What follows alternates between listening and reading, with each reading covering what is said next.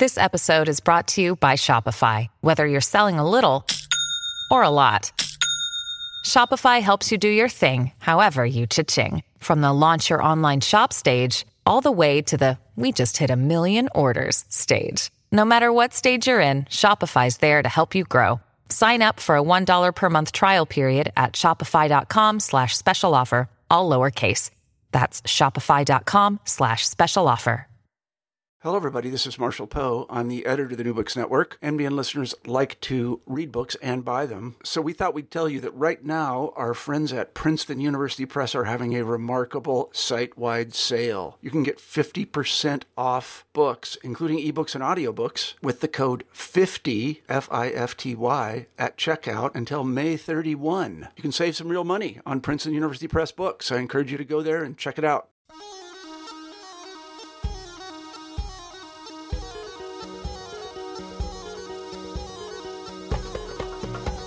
Hello, and welcome to a special joint episode of New Books in Middle East Studies.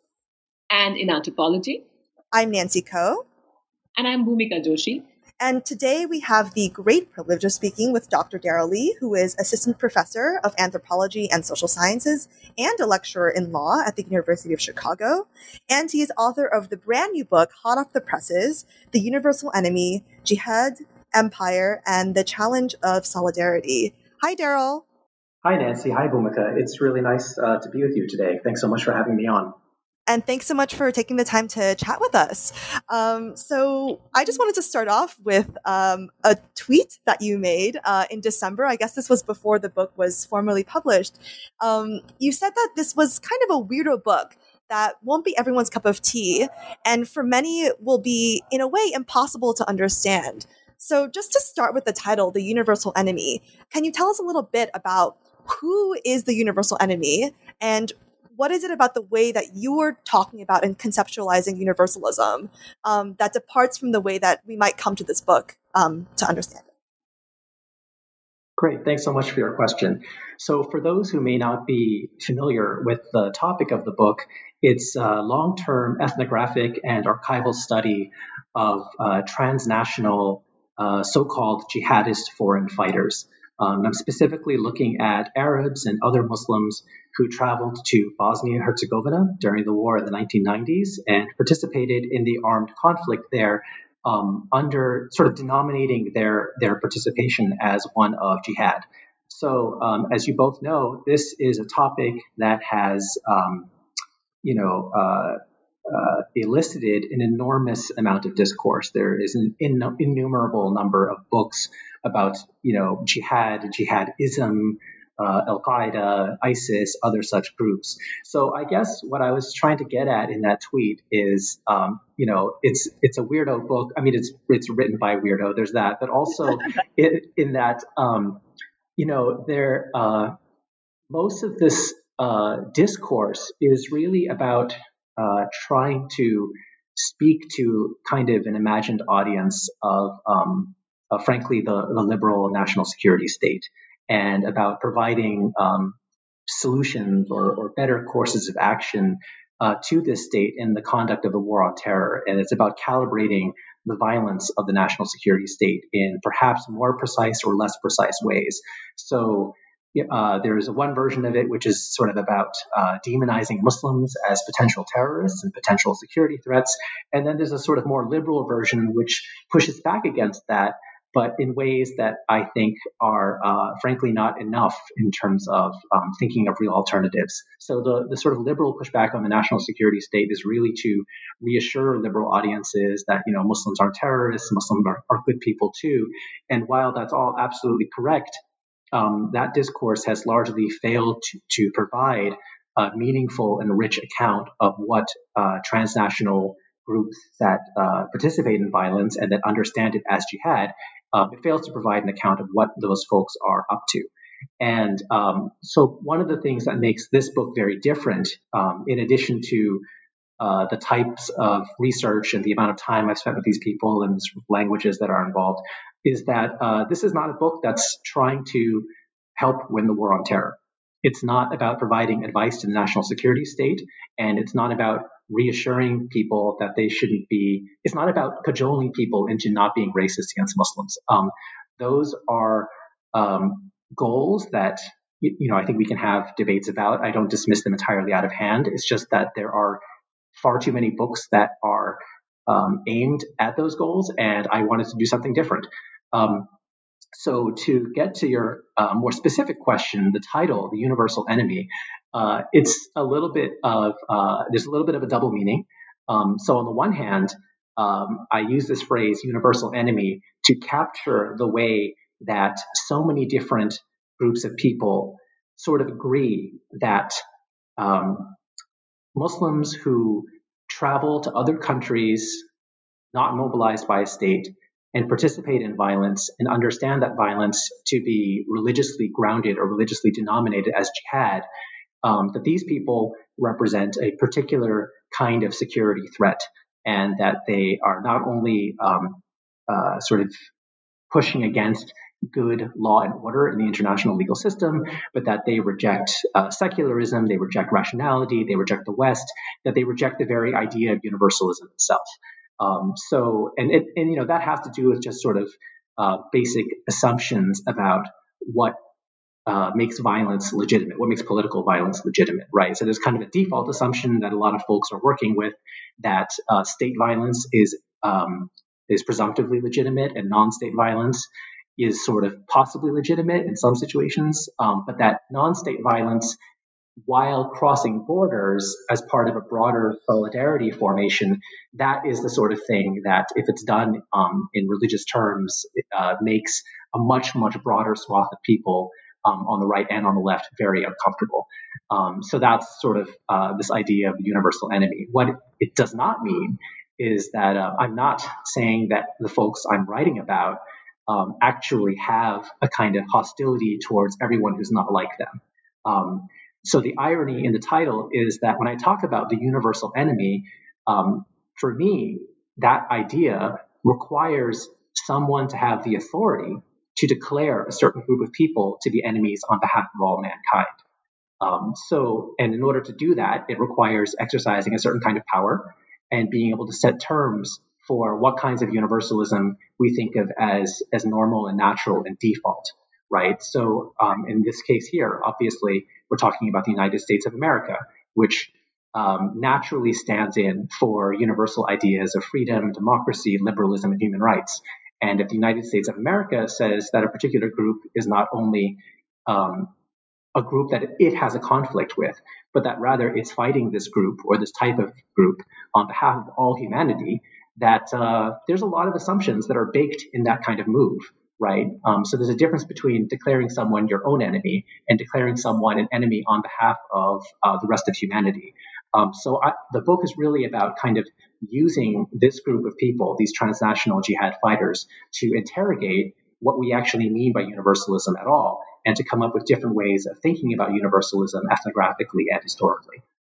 To, yeah, great. Thank you, Darryl. I think to highlight uh, the uh, one of the profound points you're making here, and one that you make in the book, you say at one point that this logic of universalism it always plays out, no matter who is playing it out, in situations of unequal power relations, right? And that there's a tension between universalism as a cover for power, right, as a, as a way to legitimize certain uses of power, uh, versus universalism as a constraint or at least an attempt on uh, constraining power. So, can you talk a little bit more about when, you know, if and when universalism is used as uh, an attempted constraint on power? What is part of that aspiration, right? What what is what is in a way the sort of aspirational geography of of jihad as you saw it in your subjects? Um, thanks so much for asking that. This actually uh, raises a point that um, that I forgot to mention earlier, and that's pretty important for the argument. Um, I think um, a lot of the readers of this book are probably going to be familiar with a certain critique of universalism, right? So we're accustomed to seeing, um, you know, empires or uh, different regimes invoke universalist norms, and we're used to the idea that this is, you know, as you mentioned, essentially a pretext for doing all sorts of things, right? That there's a kind of hypocrisy um, that's involved in invoking universalism. And I think that type of critique is uh, one that's very important and that I'm entirely sympathetic to. Um, it's just that this book is trying to do something different. Um, so instead of um, going up against the dominant forms of universalism that we might be more familiar with, like liberalism or capitalism, and sort of uh, knocking them down and exposing their hypocrisies, the approach of this book is really to think about universalism as a thing that people in the world are actually doing and looking at situations where um, universalism is being invoked by uh, not the usual suspects, right? Not powerful states. So in this case, we're talking about activists who are uh, decentralized people in different parts of the world who felt the need to participate in the war in Bosnia on behalf of uh, Muslims who are facing mass atrocities, ethnic cleansing there. Um, and doing so as a critique of the dominant forms of universalism as embodied in the international community, right? So for those who may not be familiar, the, the Bosnia crisis was really sort of the dominant uh, story in uh, headlines in the 1990s and the, uh, in the early days of the post-Cold War era. And uh, there was widespread critique of the United Nations, of NATO, of the European Union, and the international community for failing to stop these atrocities. So the folks that I'm writing about were essentially attempting to provide an alternative to uh, this sort of failing international order in, in providing armed assistance um, to uh, to folks in Bosnia. Um, I'm sorry, that wasn't a direct answer to your question, so I think you, you might have to ask me again just to remind me. No, thank you, Darryl. Uh, um, you know, the, the way you're talking about universalism, and I'm going to take on from the way you responded to Nancy's previous question uh, about what universalism comes to stand for the kinds of aspirational geographies and activities. And as a as a as a product of ethnographic history, this book is um, is so interesting and so illuminating and so charming, actually, because uh, it relies on various accounts, uh, various accounts of memory, various accounts of kin making, uh, as a project of universalism almost. And I wanted you to speak to that question a little bit more. How much of this idea of universalism that you are um, sort of documenting uh, in the book, you're almost you, it's something that you are um, as a category you are coming up with to describe these various very tangible products of moving, of aspiring, of resisting, of transforming, and the role of making kin, the role of the diaspora and family making relationships in all of these movements is something that struck me as an anthropologist again and again throughout the text, throughout the various chapters. And I was wondering if you could speak to that to help our audience understand the ways in which the ethnography of this universalism, universalism translated for you while doing these various sort of, you know, transcontinental hops. Yeah, yeah, thanks for yes, yes. No, I'm here. Thank you for that. Um, so um, I think the way I would respond to, to that, and also to Nancy's question, uh, but Nancy, please let me know if I'm misunderstanding your question, uh, because you both invoked this phrase, um, aspirational geography. Mm-hmm. Um, so for the folks that I'm writing about, um, they are uh, they are speaking and acting in the name of, uh, of ummah, right? Mm-hmm. And and for them, uh, ummah sort of has two connotations. One is it is the uh, sort of community of Muslims worldwide, you know, um, about one fifth of humanity. Um, but it also represents um, an aspirational horizon for all of humanity, potentially, right? So there's an idea that Islam has a message for all of mankind, and that there is at least the theoretical possibility of, of the rest of humanity sort of one day entering this horizon of conversion, right? So this is what um, this is what enables them to to think of the ummah as this sort of um, aspirational category, and which is why um, simply picking up any invocation of the ummah and sort of reading it through a kind of Samuel Huntington Clash of Civilization lens is is something that's problematic to say the least, right? Um, so these are folks, for example, who repeatedly emphasize the fact that uh, although they are in Bosnia with Bosnian Muslims or Bosniaks fighting against Serb and Croat forces that uh, you know they make claims, for example, that there are Serbs and Croats who have who have converted and who have joined their cause, right? So it enables them to make these kinds of claims to be um, potentially reaching out to everyone. Now, of course, those claims, you know, in fact, can be challenged, can be exposed as, uh, as self-serving, as hypocritical, as untrue, and so on. And I don't necessarily dispute that, right? But that's also true of pretty much every other universalist project we can think of, right? Um, so the point for me is that, you know, it's not about whether or not universalist claims are actually carried out, you know, 100% of the time or 90% or 80%, right? It's about asking why certain kinds of universalist claims can be debunked in specific cases, but still retain a kind of um, normative force, and why others are dismissed entirely. Um, so uh, part of how this plays out is that um, typically in, in a lot of the kind of uh, media discourse and even some of the, the scholarship on transnational jihad groups, there's kind of this assumption that, well, I mean, there's basically a trap. On the one hand, you know, there's the tendency to say, okay, these are all Muslims, and you know, worldwide we can group them together under under a rubric of threat. Um, so that's obviously one one way of thinking about these things. But the other, and actually more common way of thinking, is to say, no, of course, there's you know, Muslims are diverse. They you know, they come in different nationalities, different races, and so on. Um, and all that's actually true, of course. But then one of the takeaways from that is to say, oh, look, these fighters who show up um, so Arabs, for example, who come to Bosnia, um, they don't know anything about Bosnia. You know, they're they are traveling to a place that they could barely pick out of a geography textbook. Right? They're foreign to the local population. They don't speak the language. They're racially distinct. They practice a different version of Islam, which is allegedly um, stricter and more fundamentalist.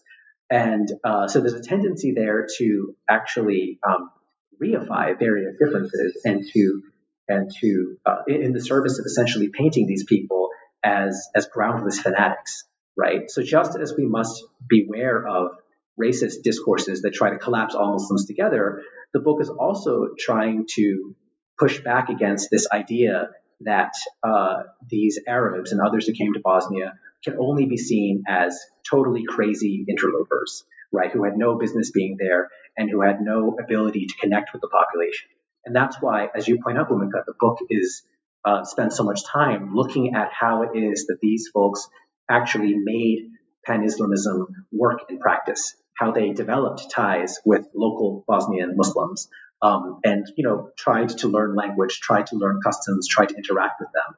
Oftentimes creating a lot of tension, oftentimes making people angry, right? So I'm not saying that it was a successful project by any stretch of the imagination, but all of the the, the the technologies and the day-to-day grittiness of how do you translate a set of ideals that are directed at all of humanity in the face of lived cultural, racial, doctrinal, and national difference is something that I think has been widely overlooked in talking about transnational jihad and is also interesting on its own terms because it also helps us look at other projects, right? So structurally speaking, um, the UN peacekeepers who are in Bosnia are also coming from dozens of different countries, also trying to translate a certain set of ideas um, for the Bosnian sort of local population, and you know, oftentimes messing it up and uh, and, and dealing with different challenges in its way. Great, Darryl. Thank you. I just wanted to bring out two of the things, um, two of the things that you've said. I mean, the first one is, in a way, what you're trying to say is we've kind of got it wrong this whole time. What's what's interesting, and correct me if I'm misinterpreting, but what's interesting about jihad and about universalisms more generally, you know, whether that be American humanitarianism or human rights discourse, is not whether they're correct or incorrect, is not whether they should be heralded or dismissed, but rather how they're actually used in practice. Um, how people how people use these kinds of universalisms as a, as a practice to achieve certain ends. And to that end, I mean, as you mentioned, um, we have this sort of um, what you what you referred to in the introduction to your book as a seemingly strange image of of Arabs in Bosnia, one that doesn't really comport um, with the public's view of of Bosnia as white, but on the margins of white, and of, of Arabs as as darker skinned, right? And you mentioned um, that your book draws on and we should mention, we should emphasize this to our audience as well. Um, 15 years of research um, in several languages in Arabic, Bosnian, Serbian, Croatian, in Urdu, in French, in Italian. Um, and and you've you've gone to uh, conduct interviews and do archival research in a number of countries in Bosnia, in Egypt, Kuwait, uh, in Saudi Arabia, in Pakistan, etc. Um, I was wondering if you could speak a little bit to how people come to be become what we regard as jihadists, um, and how they come to this sort of universalism as a practice. Um, you mentioned um, I, a certain number of characters come to mind, Taufik and Fadil, um, first of all, who didn't necessarily come to Yugoslavia with jihad in mind, but then found themselves um, in this kind of practice eventually. So, could you speak a little bit more about that, about the people and the sort of texture of that practice? Yeah, thanks so much for that. Um, so, uh, part of what the book is doing is trying to push against um, a sort of methodological nationalism, right? And the book is not unique in that sense. I think that's something that a lot of scholars working, um, especially in the Middle East, um, have been trying to do.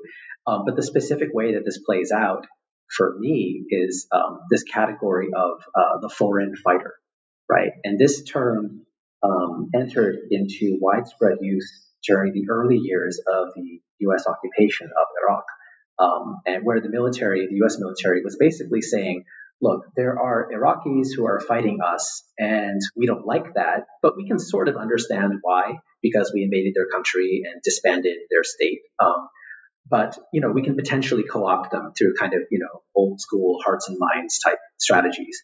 Um, so those are the Iraqis. On the other hand, there are these other people um, who have come to join the Iraqi insurgency. Those are the foreign fighters, and those people they're much more hardcore, right? So we're not trying to win them over; they just need to be eliminated. Um, they are the real target in the war on terror. Uh, they're part of Al Qaeda and so on. Um, and now, of course, this entire discourse of foreign fighters is uh, coming out of the mouths of um, a very, very large invading army that is also not Iraqi, right? So this idea of who gets to call who foreign and who gets to simply speak in the name of the universal um, was sort of one of the early um, uh, sort of puzzles that was kind of motivating the book. Um, so the way that I tried to rethink this whole discourse around foreign fighters and jihadism is that if we start with nation states as kind of the baseline units for thinking about this stuff, um, the typical approach then is to say, okay, well, let's look at all these people. Let's figure out what countries they come from, make a list, and you know how many of them are producing more fighters per capita, and what are the variables that we can correlate with that. And presto, we have you know basically 80% of the books written about transnational jihad, which really don't tell us very much. Um, I kind of figured out after hanging out with some of these people and talking to them that although their national origin is uh, a very important part of the story, I became less interested in where they came from and assigning them to a particular national category, and instead started thinking about how they arrived.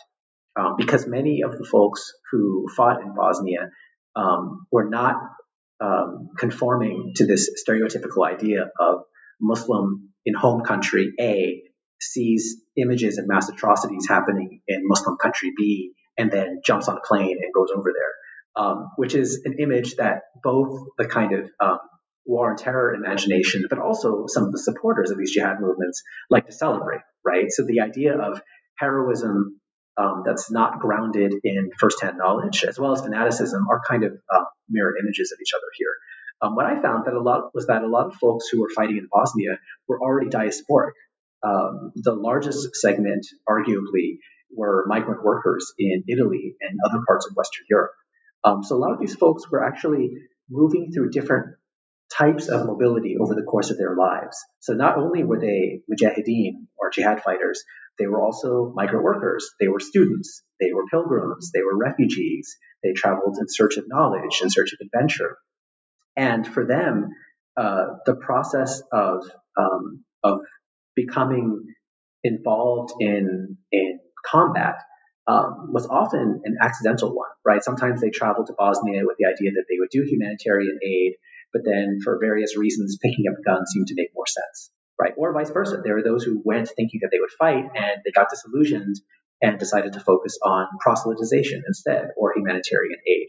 Um, so when you situate fighting in a broad spectrum of other kinds of solidarity activity, and then situate that in a broad spectrum of other kinds of travel, then um, fighting doesn't stand out as this totally unique and scary or unique and heroic type of activity that is separate from others, right? It's part of the spectrum of other things. And it just helps us historicize um, these folks in a way that's very different from the prevailing sort of framework, which is, again, as I mentioned, sort of, you know, thinking in terms of nation states and trying to figure out why people from country A are going to fight in country B. Uh, thank you, Darryl. Uh, you know, in relationship to we, we both, uh, Nancy and I, had the kind of questions we've been asking you, and in your response, so this sort of this transnational mobility uh, for several purposes is key to um, key to the kinds of mobilities that you're interested in, some of which get uh, incorporated into jihadism. So, the one question that I had in relationship to understanding those and the way which you um, demonstrate for us is the work of memory.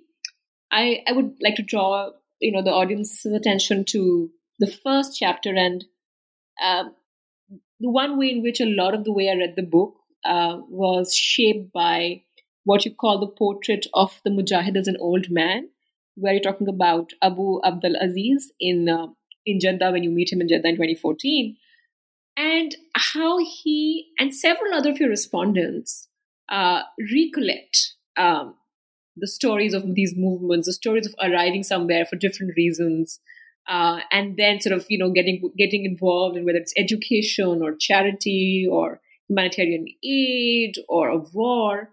So I wanted to know from you, as a as a as a lawyer and as a uh, as an ethnographic historian, if we can use that word, what did the work of this memory mean for you while you were uh, documenting these narratives and then making sense of them? Because the project, in sense, is what you say is also uh, ethnographic history from the bottom up, right? So it's not only about the big wars and the decisions and the high level committees and, and the kinds of propaganda that all of these involve, but the stories of the people who were moving around, uh, whether or not, um, you know, uh, purposely uh, part of these movements. So I wanted you to reflect a little bit on on, on working with memory as as uh, as a project almost to reshape these narratives with uh, with the idea of universalism in your mind?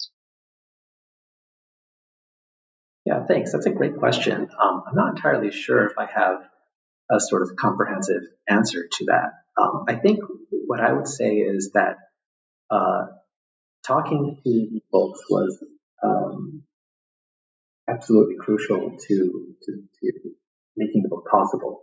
But the book is also um, uh, anchored in a range of archival sources, um, the most important being um, documents of the Bosnian army that were gathered by the UN War Crimes Tribunal. Um, but there are others as well, um, a series of wiretaps, for example, that were made by the Italian secret police um, on a, a mosque and Islamic center in Milan that was organizing a lot of support for the jihad.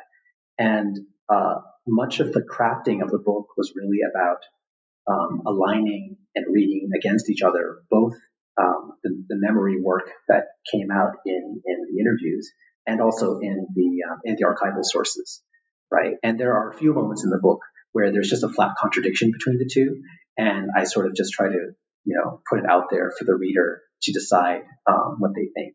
Um, and the, part of this also uh, is influenced by my own um, background in, in, legal training as well too, because we have as, as attorneys, especially attorneys in trial practice, have um, have their own kind of um, mentality in, in the handling of documents and how documents are presented to witnesses um, who are testifying, right, in the way that um, that documentary evidence and, and sort of uh, oral testimony sometimes are mutually reinforcing, sometimes they are in tension with each other, sometimes they contradict each other. Um, so for me, um, the memory work of the uh, of the of the ethnographic encounter, as well as the um, the, the, documents, are sort of constantly being um, marshaled with each other in ways that you know were sometimes more comfortable and sometimes uh, less comfortable. Uh, part of this was necessity, right? This is not um, a participant observation ethnography of an armed jihad. Uh, the, the jihad in Bosnia ended, you know, um, I think when I was in high school, um, and I haven't uh, had the opportunity to be sort of following around, you know, fighters on the live battlefield and in other situations, and that's not something I'm particularly interested in doing.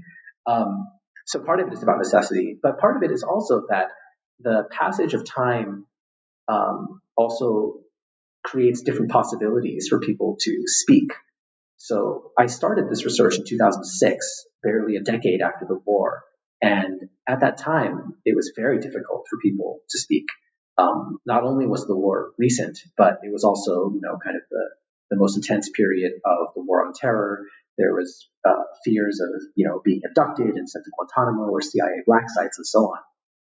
But over the course of the research, um, over the following 10, 15 years, uh, there I noticed um, very significant changes in terms of people's willingness to speak. So the passage of time and the distance um, that that entailed also created new um, possibilities for for interview connections to happen, for narratives to emerge, and of course, you know, there's also other risks that come with distance, with with temporal distance from the events in question, right? So that you have all the classic questions about you know, oral histories and their and their reliability and so on. And of course, I you know I did my best to you know check you know claims, factual claims against other kinds of sources and so on.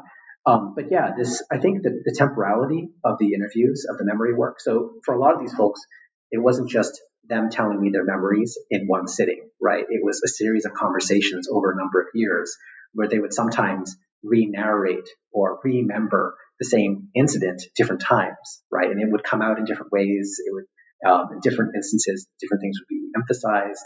And um, I, I, think in, in, a way that's part of what made um, ethnography potentially different from journalism and even potentially different from other kinds of history writing. Um, that I was trying to follow kind of the temporal unfolding of these narratives as well, uh, which you know can have all sorts of um, interesting effects, right? Because I was also keen to see how these folks were re-narrating their experiences in light of what they were going through at that moment. So a lot of the folks I was interviewing were um, either in an immigration detention center or they were under threat of deportation or under threat of having their citizenship taken away. They were worried about being taken from their families, being sent to places where they would be tortured. Um, so that context also was important to keep in mind in understanding how these narratives are crafted. Darryl, thank you. That kind of brings me to two questions um, that maybe go in different directions. So I apologize for spreading you out a little bit there. But um, the one is the role of historical nostalgia, in a sense, um, in the people that you spoke to. Um, I remember reading about Muhsin um, evoking the idea of the Ottoman Empire and socialist Yugoslavia. And here, I guess he's he sort of um, maps over the Habsburg takeover of, of Ottoman Bosnia Herzegovina, but still, he's he says that the Ottoman Empire and socialist Yugoslavia were examples of just and competent rule in Bosnia in in in sort of contrast to um, the sort of identitarian turn where Yugoslavs came to see themselves as primarily as Serbs and Croats and Bosnians.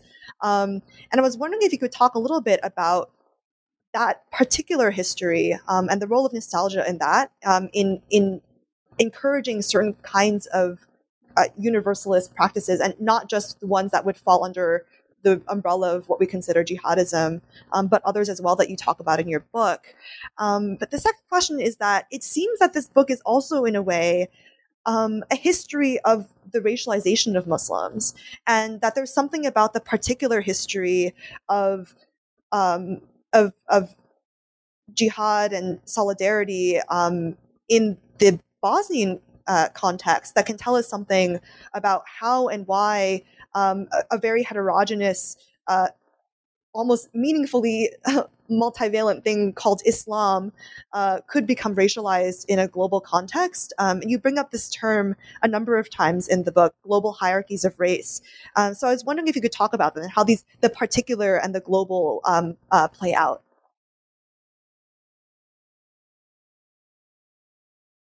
Yeah, thanks for that. Um, so, uh, I guess it's. Uh, I should probably say a few things about the context of the of the book for those who are not familiar, right? So um, there is uh, there's kind of this very okay. So most of what's been written about ex-Yugoslavia uh, since the country came apart and since the wars of the 1990s is about trying to explain the so-called resurgence of national nationalist identities, right? So as you put it, how is it that Yugoslavs or Bosnians came to identify themselves first and foremost as Serbs, Croats, and Muslims slash Bosniaks. And those terms, for the purposes of this discussion, we'll treat as synonymous, but there's actually a much richer conversation to be had there. Um, now, what's interesting is that I think um, it's fair to say that since the war in Bosnia Herzegovina, you have, on the one hand, the continued relevance, if not primacy, of nationalist categories as the way of organizing politics. And that's partially because the constitutional structure of Bosnia, which was um, basically uh, handed down by the American negotiators who brokered the peace treaty at the end of the war, um, led by, um, by Richard Holbrooke, um, that this constitutional structure essentially um, enshrines and perpetuates nationalist divisions, right? So in the Constitution, um, you know, Bosniaks and Croats and Serbs are categories for things like reserving seats in the presidency or in the parliament. Um, so for those who are familiar with the Lebanese context, I would say it's uh, it's worse in this sense because in the Lebanese context, um, part of the sectarian division of the government is a sort of um, understanding that isn't necessarily formalized constitutionally. In Bosnia, it is formalized. And not only that, um, it's formalized in an extremely complex, labyrinthine way. So, you know, there's a joke that this is, a, this is one state that's composed of two entities that has three presidents and I think something like four prime ministers. I can't even keep track. Um, and, you know, a lot of this is basically about um, dividing the spoils of the state along nationalist lines, which therefore incentivizes a certain kind of politics. And there's been lots of stuff written about this that's critiquing the system. So you have the ongoing relevance of nationalism on one hand. On the other hand, a very, very deep and widespread um, disillusionment and cynicism with nationalist politicians, nationalist politics, and nationalist categories as well. Um, so there's always been this ongoing debate over, you know, to what extent does nationalism as a category really explain what's going on? Um, and part of one of the things that coexists with the suspicion of nationalism is this phenomenon of Yugo, Yugo nostalgia, or actually just Yugostalgia, right? So there's this sense that, you know, in Yugoslavia, the country was, you know, more prosperous, it was more cosmopolitan, because of Yugoslavia's status in the non-aligned movement, um, Yugoslavs could travel with their sort of iconic red passport, the Crveni pasoš, um, to both the Western Bloc and Eastern Bloc.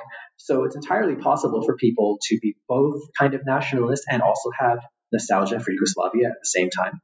Um, so I think that's sort of a general sort of uh, snapshot of the context. What's interesting is that the Bosnia, the Bosniaks or Bosnian Muslims that I spoke to who had fought in the jihad um, are not really that different from other folks in the country on these scores.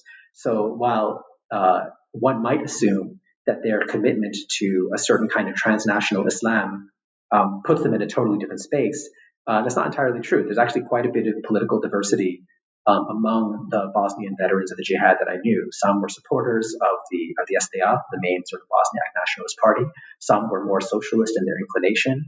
Um, they all had different sort of takes on Yugoslavia's socialist legacy. Um, so for them, and I think part, part of the, the takeaway of this is that um, uh, groups and individuals are often engaged with different ways of thinking about the universal at once, right? And it's entirely possible for uh, the same person to, at different points in their life, or even at the same point in their life, to be thinking in different universalist terms at the same time. Um, so for some of these folks, you know, they can they could um, valorize the Yugoslav project while at the same time believing that transnational solidarity among Muslims um, in wartime situations is justified, um, which actually makes sense because even socialist Yugoslavia had its own uh, version of pan-Islamist politics, right? So as part of their own outreach to the so-called Muslim world, they were also um, mobilizing clerics and, and, engaging in these kinds of discourses. So, um, and all of this is, is important to keep in mind because there's still a tendency to think of universalism in terms of these big categories and big ideas that kind of get downloaded into local contexts. Whereas I'm really trying to understand how folks are working with these different categories and sometimes mixing and matching them and subverting them for their own purposes um, in the context of stuff that they're actually trying to get done, whether it's to you know win a war or you know put together a decent um, life for themselves in a country whose economy is basically falling apart. So on that line, I wonder the, the conclusion I oh I totally didn't answer your second question. I'm sorry. Oh yeah, sorry. Go ahead. Go ahead. No no no no no no no. Go ahead. well, on the line, I, I actually came away from the book feeling more ambivalent than ever about the analytic usefulness of the term jihad, because it struck me that the main purpose of of if we're honest, of the term jihad when we use it in public discourse is to obscure the ways in which, or even legitimize the ways in which states use violence against uh, its subjects or against other sort of uh, uh, um, other subjects, right? And that jihad is uh, really only differentiates what we deem as legitimate violence from what we deem as illegitimate violence. So, given the diversity of different kinds of, you know, projects, as you say, that were part of jihad, um, what did you find was useful about using that word um, in in your book? Um, thank you. That's really helpful, and that actually helps me get back to your uh, to your other question that I didn't answer. Um, look, I think believers um, can talk about jihad and have debates over what counts as a proper jihad or not, and these debates might be anchored in kind of the juristic traditions of fiqh, or they might not be. And those traditions are, you know, they're rich and they're diverse and they're ongoing. I think it's precisely because those debates um, are so far flung that an analytical category, um, according to, you know, for lack of a better term, kind of secular social science, called jihadism, uh, doesn't make any sense, is not useful, and I uh, I reject it. Um, you know, it's not just as you said that you know this term jihad gets thrown around to delegitimize certain kinds of non-state violence. It's also that states have and do and will continue to also uh, occasionally talk about their own violence as jihad, right? So during the Iran-Iraq War, for example, um, you know, this was part of the state discourse to talk about, you know, the war as jihad. So I think from a, you know, for non-believer social scientist types, you know, we can think of jihad as just a claim that Muslims might make that certain kinds of struggle are are religiously um, justified and, and grounded. Um, but how to turn that into a kind of category for analysis, especially one called jihadism, um, you know, that's a question that frankly confounds me. And um, yeah, so I don't, you know, this is not a book about jihad as a category, let alone about jihadism, right? It's about a particular armed campaign whose participants called jihad and that has, you know, uh, more than passing family resemblance to other campaigns in places like Chechnya Kashmir and so on. So I'm not saying this is a totally unique case that has no analytical value, but I certainly um, uh, don't want to suggest and actually actively push against the idea that we can talk about jihad as just a sort of abstract category that's floating around in the world. Um, and and this actually gets back to your question about um, sort of the racialization of Islam, right? Because you know this uh, you know the the the way that jihad kind of turns into this abstract floating term that non-Muslims in particular you know can invoke as something scary and threatening is of course a major component of um, broader uh, sort of moves to kind of uh, racialize uh, Muslims as a kind of global category. And, you know, this is something that a lot of scholars have written about um, critically in the context of the war on terror and other forms of anti-Muslim state violence. Um, and you know, I think it's fair to say that yeah, there is a kind of process of um, turning Muslims into a sort of racialized category that uh, is abstracted from uh, local or geographical specificity, and that is deep threatening. Um, and that you know there are many people who are racialized as Muslim who don't even necessarily identify as Muslim, right? So Sikhs, um, uh, black folks who are not Muslim, for example. You know, these are all people who can be and are victims of anti-Muslim violence um, from time to time. Um, so that's one axis of racialization that the book uh, discusses, and of course, you know, is something that a lot of folks discuss. The other axis of racialization, though, that's also important to keep in mind is that race is a category that continues to operate uh, between Muslims as well, right? So, you know, Islam is, you know, as, as many people will point out, you know, Islam is, is not a race, obviously, right? So you have um, racial difference and racism and racial hierarchy among Muslims, and this is one of the things that the folks I'm writing about um, were contending with in in their in their work, right? So there was within the jihad this context of you know trying to transcend racial difference, which of course in practice ends up being you know fraught in more ways than one. Uh, the most interesting uh, way I think was in the um, in the question of marriage. So there were um, Arabs um, who were both some were fighting in the jihad, some were coming to do aid work, who uh, married Bosnian women, and there was a sort of um, racialized exoticisms, I was kind of running in both directions, right? Both the fascination with um, Bosnian women as sort of white Muslims, and also a fascination with sort of you know um, strangers, you know, sort of dark, handsome strangers from the Middle East, if you will. Um, so I think it's interesting to look at how these two different kinds of racialization are kind of intersecting with each other, right? Racism exists and continues to be transformed kind of between Muslims and also the broader um, logics of racialization that are kind of being driven by the war on terror.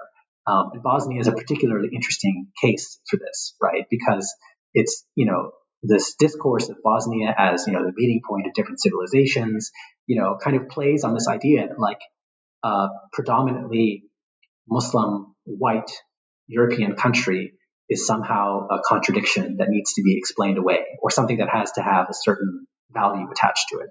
So for uh, liberal humanitarians in the West, uh, saving Bosnian Muslims was a sort of test of the cosmopolitan virtues of the West, right? It was a way for the West to kind of, you know, put its money where its mouth is in terms of humanitarianism, diversity, tolerance, and so on. Um, and then for different audiences of the Muslim world, there's a fascination with Bosnia and specifically with the whiteness of Bosnia as um, a sign of kind of the, the multiracial scope and hence the, universe, the universality or potential universality of Islam. So this exoticization of Bosnia from multiple directions um, played out in the different kinds of projects that are, you know, that I talked about in the book, uh, both the sort of uh, jihad mobilization and also in the better known kind of um, Western liberal humanitarian uh, types of projects. Thank you so much for that. That kind of reminds me, I was wondering if you could speak a little bit about the influence of work, for example, by Eng Seng Ho on thinking through the, the lens of the diaspora in trying to understand these um, transnational and seemingly contradictory um, connections. Yeah, so Aung San was my doctoral advisor, and uh, he has uh, an article that appeared in Comparative Studies in Society and History 2004 called uh, The View Empire Through Diasporic Eyes, The View from the Other Boat. And uh, what he essentially does in that article is to um, remind or educate readers that Osama bin Laden um, is not just a Saudi, right? He's, he should not be read purely through his uh, citizenship or, or, former citizenship categories, but he's also um, ancestrally from the Hadramaut region of Yemen, and that the Hadrami diaspora has this very long history across the Indian Ocean, um, whereby Hadrami um, scholars in particular would travel and settle in different societies around the Indian Ocean rim, oftentimes intermarrying into local populations. And through a combination of kinship and mobility and the authority of religious scholarship, um, that these things, these resources, um, enabled them to play a disproportionately uh, visible role in mobilizing different kinds of uh, armed pushback against Portuguese and other Western expansion um, in the Indian Ocean area. So uh, Seng's work in this regard was, you know, very helpful for me and really shaped a lot of my early thinking about sort of injecting diaspora as a kind of um, category that was between sort of uh, the scale of the nation state and the more abstract uh, scale of the global globalization or even of empire. Um, so, uh, so the first chapter in particular, um, this character Abu Abdul Aziz, who Bhumika mentioned earlier, um, is also part of the the Hadrami diaspora. Um, he was born in in Hyderabad, um, in southern India, and again, there's a sort of you know, like I'm I'm very much indebted to Eng Seng's analysis of sort of, um, you know, having a diasporic framework in which to to ground someone like Abu Abdul Aziz. So instead of the typical view, because he's written about a fair bit in the secondary literature, he's usually just described as a, as a Saudi. Um, and part of what the book does is to show that that that label is you know is is actually really impoverished, right? That this is a person whose family traveled from Hadramaut to Hyderabad, and then he moved from Hyderabad to the Hejaz. He speaks Urdu and Arabic and English, and he you know for him the Indian Ocean is just kind of his his his family lake in a way, and it's unsurprising that someone like him is one of the first folks to land in Bosnia and to fight there because he also spent his career in, uh, in Saudi Airlines as a as a sort of um, bureaucrat, and he you know he's widely traveled, quite cosmopolitan, but not in that sort of super elite, uh, westernized uh, kind of way that one might expect. Um, so in many ways, he's a good example of you know these different kinds of mobile and diasporic networks um, that are not necessarily the most uh, expected ones. Um, so yeah, so I think that was sort of um, you know one of the important um, analytical building blocks for kind of getting the argument going.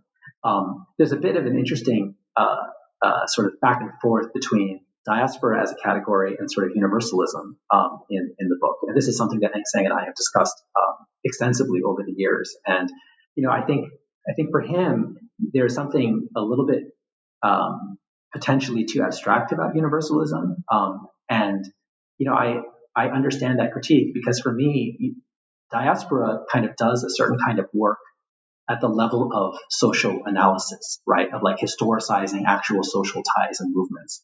Um, universalism is a category for me to think about political projects and alignments um, and how it is that empirical differences in culture and society and whatever actually get you know, like what do we do with them in the service of a political project, especially one um, involving violence, right? So, because cultural difference and culture, you know, are for me, they're sort of politically inert, right? They're not necessarily good or bad, or they don't necessarily go this way or that way. It's just like, for example, you know, like Salafism as a so-called um, sect of Islam. There's nothing about it inherently that leads you to think about violence in one way or the other uh, not just violent versus non-violent, but even among Salafis who engage in violence then call it jihad, there's huge differences in terms of how they think about it. Um, so for me, universalism is kind of a necessary um, additional analytical layer for thinking about how you can pull together people from really different backgrounds and really different contexts into a common project. Um, and this is important because I think a lot of the um, anthropology of Islam that's been that's been very influential for me and for many scholars, um, and you know, sort of in the post 9/11 era, has dealt with categories like piety, but hasn't necessarily known how to translate them into a political outcome. Right. So I'm thinking, for example, of Saba Mahmood's work, where um, the the political uh, payoff of the kind of forms of piety that she's looking at is is underdetermined. And it's actually necessarily underdetermined. I think it's an important part of her contribution to show that piety movements can exist and people from those backgrounds can end up having quite different attitudes towards questions of the state state power violence and so on right? So what we need then is just another way of thinking about politics that goes on top of it. And that's something that i think um, uh, anthropology, especially sort of prestige anthropology in the United States, um, needs to do a better job with, right? Because I think in many ways we're still um, often trapped in a kind of um, compulsive white liberalism and how we think about a lot of these political questions, right? Like a lot of the critiques, as this is also true of Middle Eastern studies as well to a large extent, where, you know, um, a lot of the critique has just been uh, about anti-essentialism, right? Sort of pushing back against racist stereotyping of Muslims, which I completely, you know, agree with and share, right? But there's something about that um, move, which is about exposing the inconsistencies and hypocrisies of dominant projects, which is um, actually inadequate um, in the current moment that we're living in, right? That we're just both within the academy and outside the academy in need of imagining much stronger alternatives um, and and kind of pushing ourselves beyond um, some of our more comfortable modes of critique, which are also you know limited, as important as they might have been. Um, Darryl, I would I would, yeah. I would like to come in there actually uh, in the, to what we are just saying um, and to the limitations of um, anti-essentialism as an anthropological insight. And I would like to draw um, the attention of our audience to the fact that so the book, of course, you know, takes on universalism in various aspects, and uh, the final chapter, which is about the global war on terror, and as you very sort of you know um, eloquently put it, this is sort of the most presentist moment of the kind of universalism that you've been tracing throughout the book, and I I want to sort of invite you to speak more about the category of sovereignty that you also bring in um, in your analysis of sort of mediating between uh, universalism and sort of different kinds of sort of universalist projects. And I'd, I'd like to quote you on page 196, where you say that sovereignty is not the domination that the United States asserts over the world, it is rather the legal logic that channels, organizes, and legitimizes the domination through the agency of other states that are supposed to be independent and equal. And sort of, you know, these few sentences you capture a lot. And I was wondering whether you had something to say about uh, your own position as a lawyer uh, and this practice of ethnographic lawyering that you sort of start out with uh, while defining your uh, methodological corpus for the book and the limitations and possibilities of that method and how even approaching that in the presentist moment when you do your sort of not just ethnographic lawyering but lawyering of people in detention for various sort of uh, uh, various sort of crimes that a state decides a sovereign state decides for itself but across uh, boundaries of sovereignty. So if you could speak a little bit about this position of ethnographic lawyering and lawyering and the logics of sovereignty that all operate in the project of universalism as you kind of define it for us, and where that has taken you and can possibly take uh, more of sort of analytical anthropology towards. Yeah, thanks so much for that question. Um, so this point about sovereignty is one that um, I expand on at greater length in, um, in a chapter in an edited volume on ethnographies of the U.S. Empire.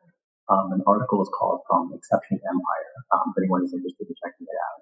But the, the basic idea here is that uh, post 9/11, especially um, as the work of folks like Giorgio Agamben um, become fashionable in anthropology and in other fields, there's been this resurgence of interest in this category of sovereignty.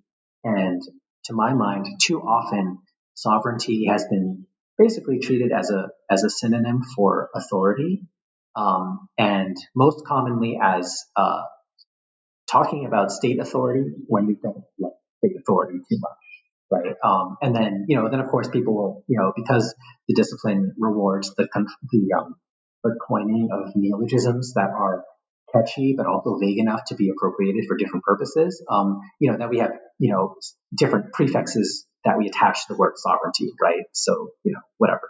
Um, and for me, just sort of stepping back, um, I came to the idea that you know what was interesting about sovereignty wasn't its domestic understanding as top-down power, you know, that the state exercises over people and territory, but um, sovereignty as an international category, right? As this idea that, hey, all the states in the world are supposed to be equal on paper and they can't push each other around. And, you know, unfortunately, some states hide behind their sovereignty to abuse their citizens, right? So when I worked in kind of the, um, in sort of the white human rights NGO world, um, that was sort of the, the typical line on sovereignty that I encountered. And, you know, while that critique certainly is true and has a lot of force behind it, um, it's also important to keep in mind that sovereignty is a way for some states to essentially wash their hands of responsibility for things that they do outside of their own borders, right? So, you know, if we think about, for example, um, you know, the classic problem of sovereign debt, right? Or we have governments that, you know, are are pressured to do things by more powerful states um, in harming their own citizens. Um, and in terms of formal international law, because these are sovereign states, you know, they're the ones that are responsible, right? They've abused their own citizens and, and they've committed human rights violations, and that's bad. But the role of um, countries like the United States in making that happen through various kinds of pressure, both implicit and explicit, is frequently overlooked or skipped. Um, so that's sort of what I was trying to say in um, in that line from the book that you that you reminded me of, and that emerges directly from my um, experiences as an attorney because you know so much of litigation is done um, in the context of state law and national courts. So in the um, lawyering around the war on terror, around Guantanamo, for example, um, or the detention program, there's always this question of jurisdiction, right? How how far can the jurisdiction of the courts reach in um, in in determining the fates of prisoners? And that was an immensely frustrating process because basically what the U.S. was doing is it was creating a global network of detention sites. Um, Guantanamo is like the most egregious part of this, but it's also for that very reason kind of misleading to focus so much on Guantanamo. There's this whole um, archipelago of other prisons, some that are directly run by the U.S., some that are run by other countries, some that are run by non-state actors, and the U.S. can sort of move prisoners between them um, for its purposes.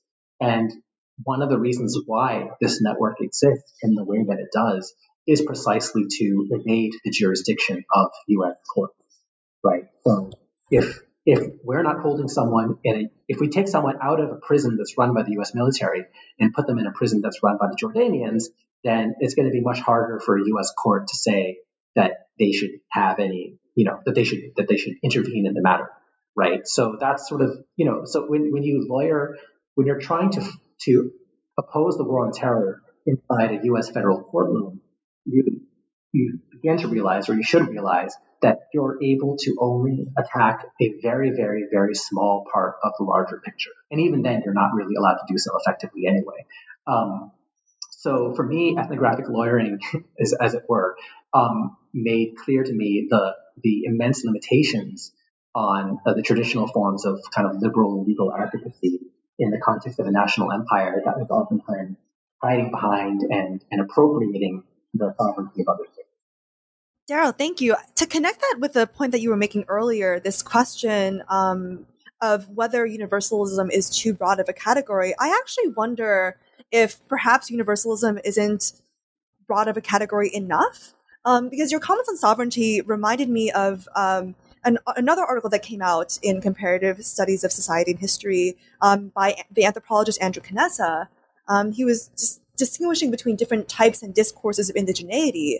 And he says that if we, instead of asking whether these subjects are authentically indigenous enough, in a similar way as you're asking, you know, you're saying rather than focusing on whether or not these subjects are genuinely jihadist or genuinely Muslim and so on and so forth, um, we should ask about what these practices of claiming indigeneity do.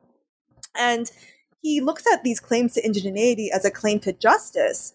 And it strikes me that that's very much the case as well for the people that you have been talking with for the past 15 years, that their claim to universalism is at its root a claim to justice and a, a claim to recognize certain forms of injustice. Um, and there's nothing about that claim that necessarily leads to universalist projects. They can also lead to particularist pro- particularist projects, such as that of you know indigenous nationalism in Bolivia, for instance, right? So I was wondering, in that sense, whether you see um, your role and the academy's role, ideally, um, in forging a, a, new kind of solidarity and one that doesn't just beg on these sorts of analytically weak claims to go against this essentialism um, or to insist on non- nonviolence. Um, it, whether you see the role of the scholar there as actually um, also being an actor claiming, making claims to justice or injustice. Yeah, thanks for that. Um, so I'm not familiar with the article that you mentioned, but I, um, I guess I want to. Um, I, I, there's just something that you said about kind of the, the way that you were characterizing the project that I'd like to put an asterisk next to, um, which is that I I'm not saying that we shouldn't care about the validity of universalist claims necessarily. Um, I'm just sort of saying, you know, there's other analysis that's additional that's especially helpful when we're talking about folks who's, you know, who normally are not even associated with ideas of universal, right? I.e., like so-called jihadists.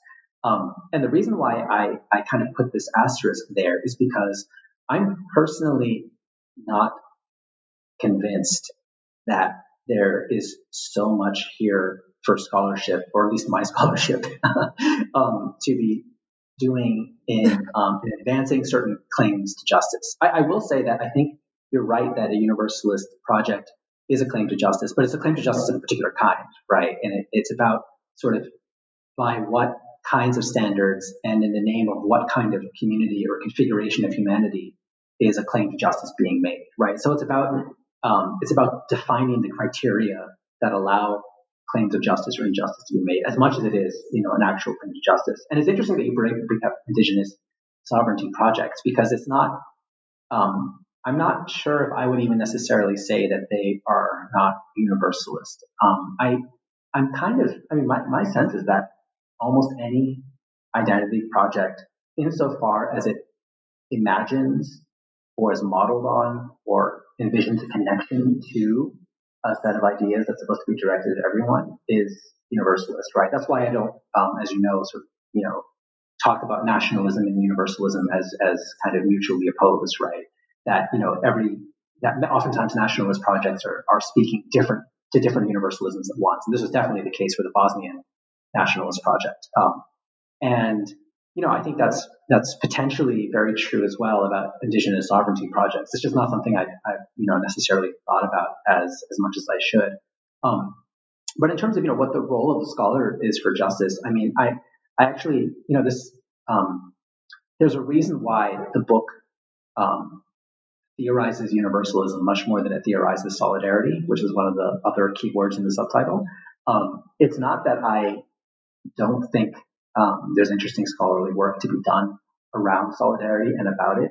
But I think for the purposes of what I was trying to do, you know, it, there was an analytical intervention around universalism that has some kind of connection to or encouragement to thinking about solidarity. But for me, the thinking about solidarity that I want to do or that I want to encourage is more um, a praxis oriented one, right? So I think there's a way in which scholars who also are see themselves as politically situated um, need to think about um, the limitations or, or about delineating where the scholarly work kind of ends and where the political work sort of begins. I mean, obviously they're, you know, they're connected and they overlap and they influence each other. But I'm, I'm very, very suspicious or I'm very wary of folks who believe that the scholarly intervention is in itself the political intervention that does all of the work of the political intervention. I think that's a trap that we often um, fall into um, sort of, you know, among um, academics, right? You know, category that I sort of include myself in, for better or for worse. Um, so I think there's, you know, there's something that's important there to interrogate about um, the point at which, you know, I kind of don't necessarily need my book um, to make certain kinds of political arguments or to engage in certain kinds of political um, situations.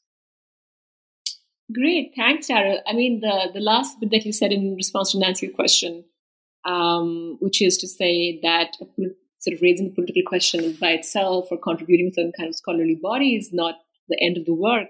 And I wanted to ask you two things about the book cover, if you can do that. Uh, uh, I should tell the audience that um, uh, if you're going to judge a book by its book cover, then this is a great book. Um, and having said that, I wanted to ask you one about the title of the book itself as well. And I, I see that it's called Universal Enemy, and there is sort of no mention of universalism in either the title or the subtitle. And uh, it's called Jihad Empire and the Challenge of Solidarity. So I was wondering if you did take um, some kind of sort of, you know, did you, if you bargained between universalism and the universal enemy, or solidarity and not universalism. So I wanted you to speak to that a little bit because, as we all know, titles are so crucial to any kind of scholarly imagination. And the second uh, question I had, or um, comment I had about the, uh, the cover, is is is just the the intriguing artwork on the cover, if I understand, by Omar Khoury. Um, and if you could just speak to the significance of the miracle on the cover to the larger project, uh, uh, whether we're speaking about solidarities, universalisms, or, or just a universal imagination itself.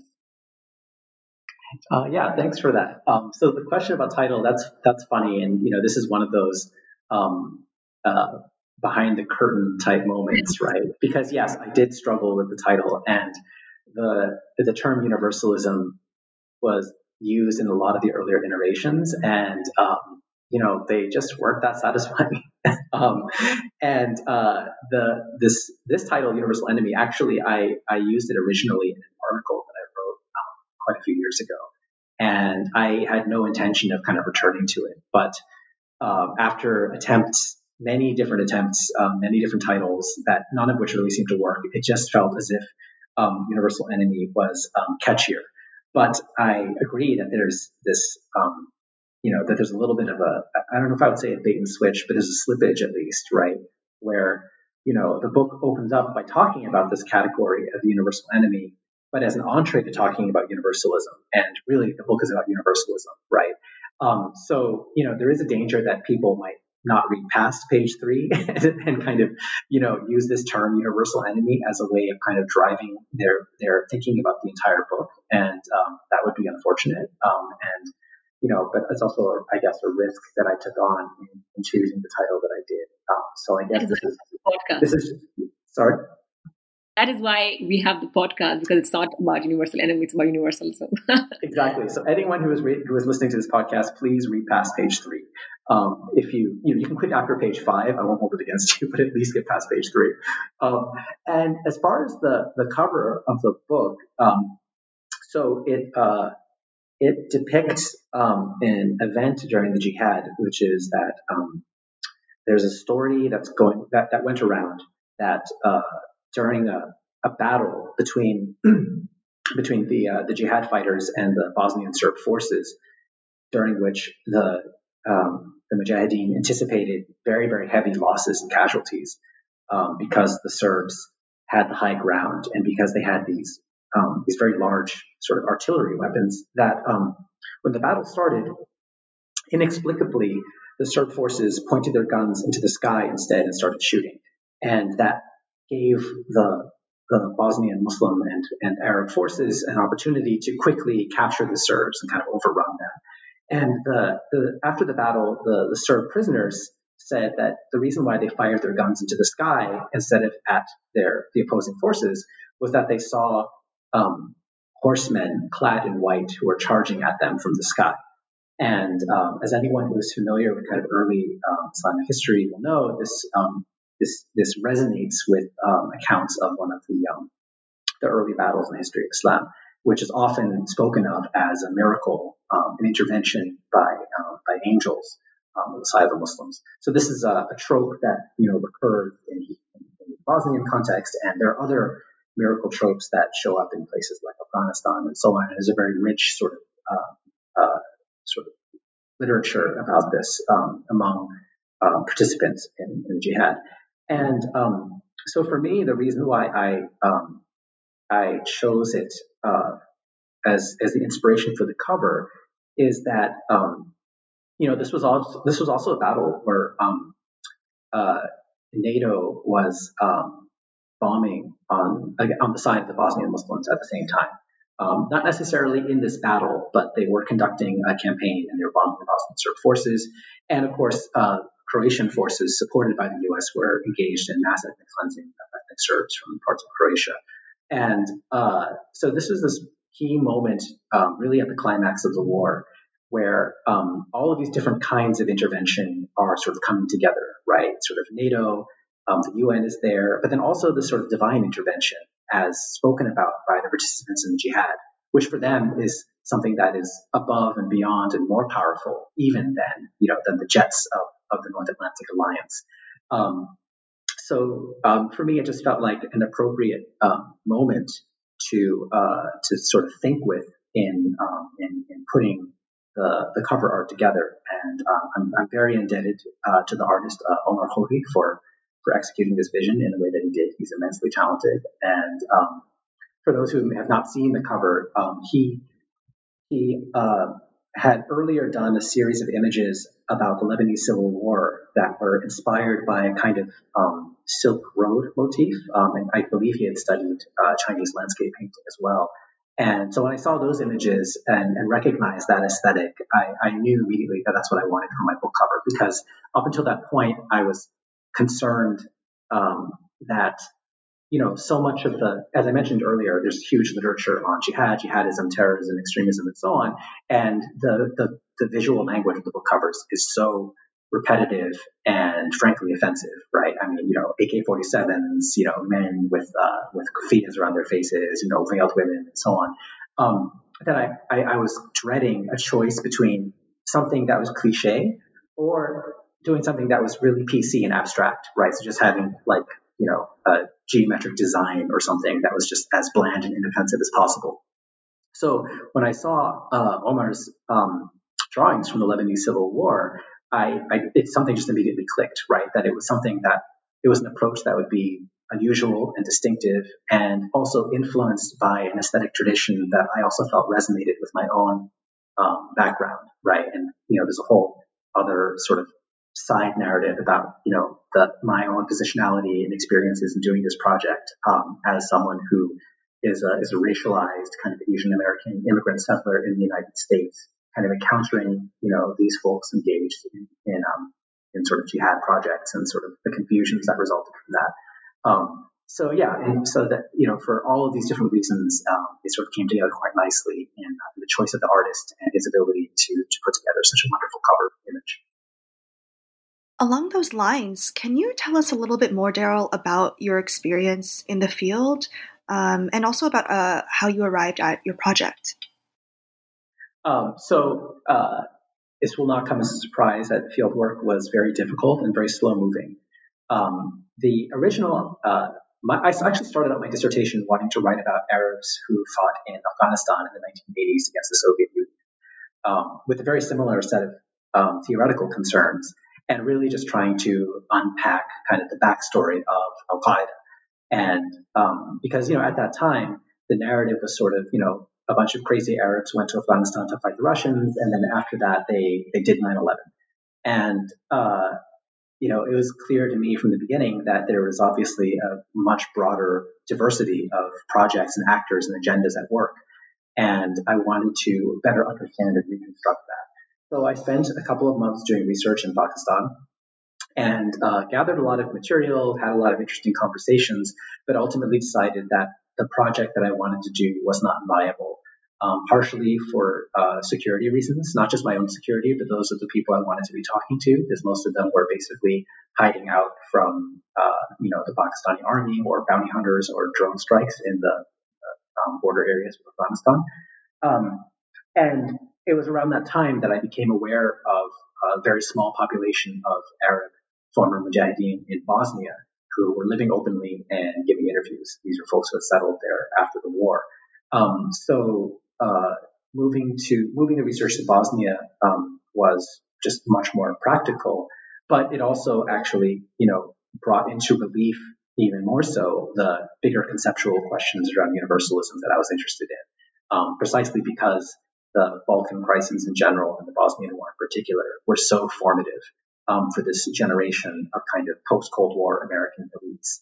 Um, so all of these kind of conversations around humanitarian intervention um, are driven by folks who kind of made their career in the 90s, right? So um, Richard Holbrooke, arguably, um, and people like Samantha Power as well. Um, there's this whole, you know, group of policy types and journalists and so on who kind of, for whom the Bosnian War was a way to um, live out a fantasy of um, of completing the promise or the redemption of American exceptionalism.